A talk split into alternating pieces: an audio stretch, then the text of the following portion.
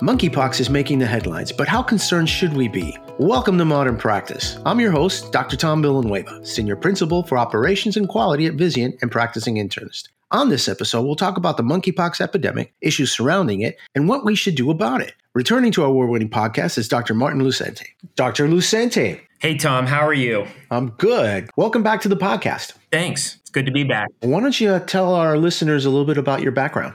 Sure, real quick. I'm Marty Lucenti. I'm an ER doc by training with a little bit of an unusual background. I did an MD PhD program and did my PhD in industrial engineering. So I'm an operations engineer who's an ER doc. Worked for a number of years at Northwestern and then moved over to one of the subsidiaries of Vizient. And now I'm the chief medical officer for Vizient. In addition, I do a bunch of work on the military side. I'm a National Guardsman in the Vermont Army National Guard. I'm the state surgeon for the Vermont Army National Guard, and I've done three tours to Iraq Iraq, one to Afghanistan, and then one to the Horn of Africa as well.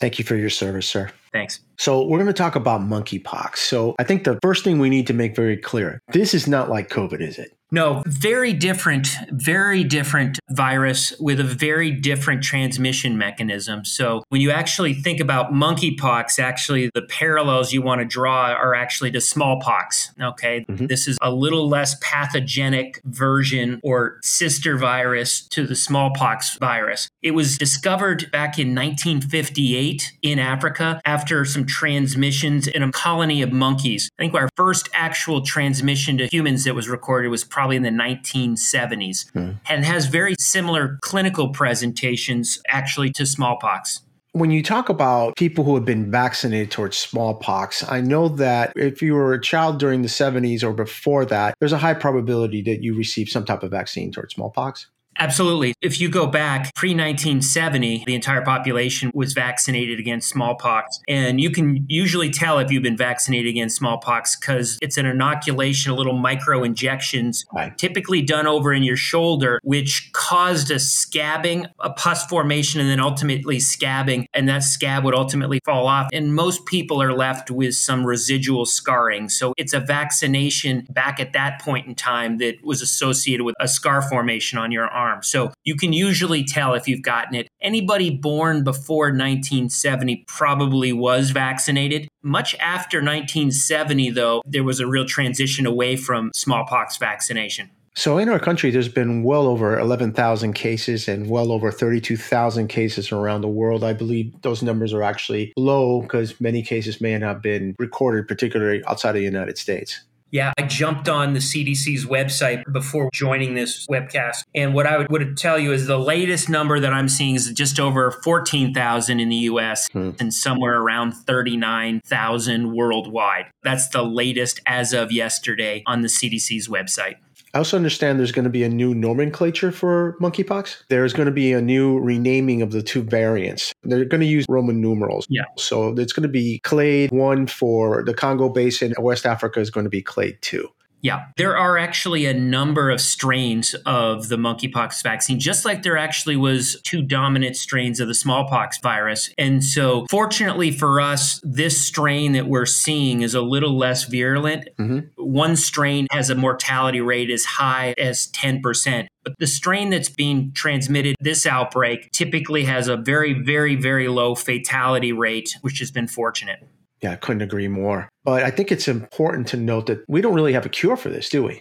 No, there's a series of treatments, and the primary treatment for monkeypox is symptomatic treatment at this point, mm-hmm. which is basically dealing with the symptoms Typical symptoms are fever, pretty significant headache, arthralgias, myalgias, then a progression to a rash, a rash that tends to create little bubbles. The difference there's pustules and vesicles. Vesicles are what you typically see with chicken pox. These tend to be pustules, so little pus collections that burst and form little scabs. And so it typically is a movement through that systemic illness into a rash formation that typically populates the face, the hands, hands, the soles of the feet. Although with this variation of monkeypox, we've seen not quite as much of a classic systemic presentation. We've actually seen a lot more local rash reactions than we've seen with some other variants. So when you look at treatment for that, you have to really categorize. Right. For the vast majority of people, the only treatment is symptomatic treatment. Yeah. For folks who have more severe disease, and those folks are typically people immune compromised, there is a little bit more preponderance for kids under eight who get it to have more severe cases. The virus does transmit across placenta, so there is extra risk during pregnancy. And then anybody that's actually got a skin condition that actually causes breaks in the skin, so psoriasis, eczema, all of those things actually put you at more risk for severe disease. In the cases of severe disease, there are actually a number of antivirals that have FDA approval for treatment of smallpox. And in vitro studies, some of those same antivirals have shown efficacy against orthopox, which is the monkeypox virus virus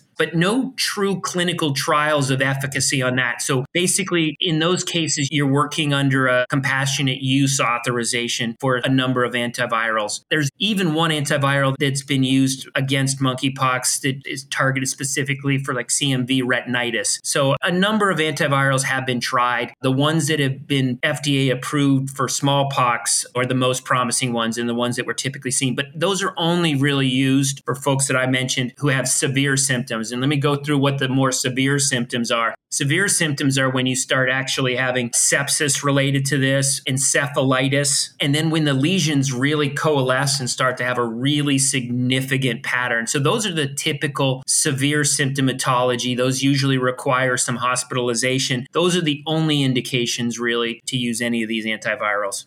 Marty, I think there's a lot of confusion that this is a sexually transmitted condition. What's your opinion on that? Well, so first, monkeypox prior to this outbreak was really mostly a Central and West African disease mm-hmm. that was actually the byproduct of close contact with rodents, plus minus some non human primates, i.e., monkeys. And until then, that was really the preponderance of these cases. This is the first outbreak where we've actually seen it spread human to human. And the mechanisms of spread for this virus are number one, close contact. Okay. Number two, exposure to material surfaces, cloth that has had close contact. So sharing a towel, some of those things, very low risk, but the possibility of sharing a surface, a toilet seat or something like that. And then finally, very rare, some respiratory secretions and possibly some aerosolization of the crusty lesions into the air. Those are the main mechanisms of transmission. So close contact is the absolute dominant pathway for transmission. And so what you would see is intimate close contact is a close contact mechanism, but this is not a virus that is transmitted through seminal or vaginal fluids as a proven causal agent. There is proof that the virus may be in those fluids, right. but no indication that those fluids are the mechanism of transmission. So it's not by definition a sexually transmitted illness. It's a close contact illness, but intimate close contact obviously is a form of close contact.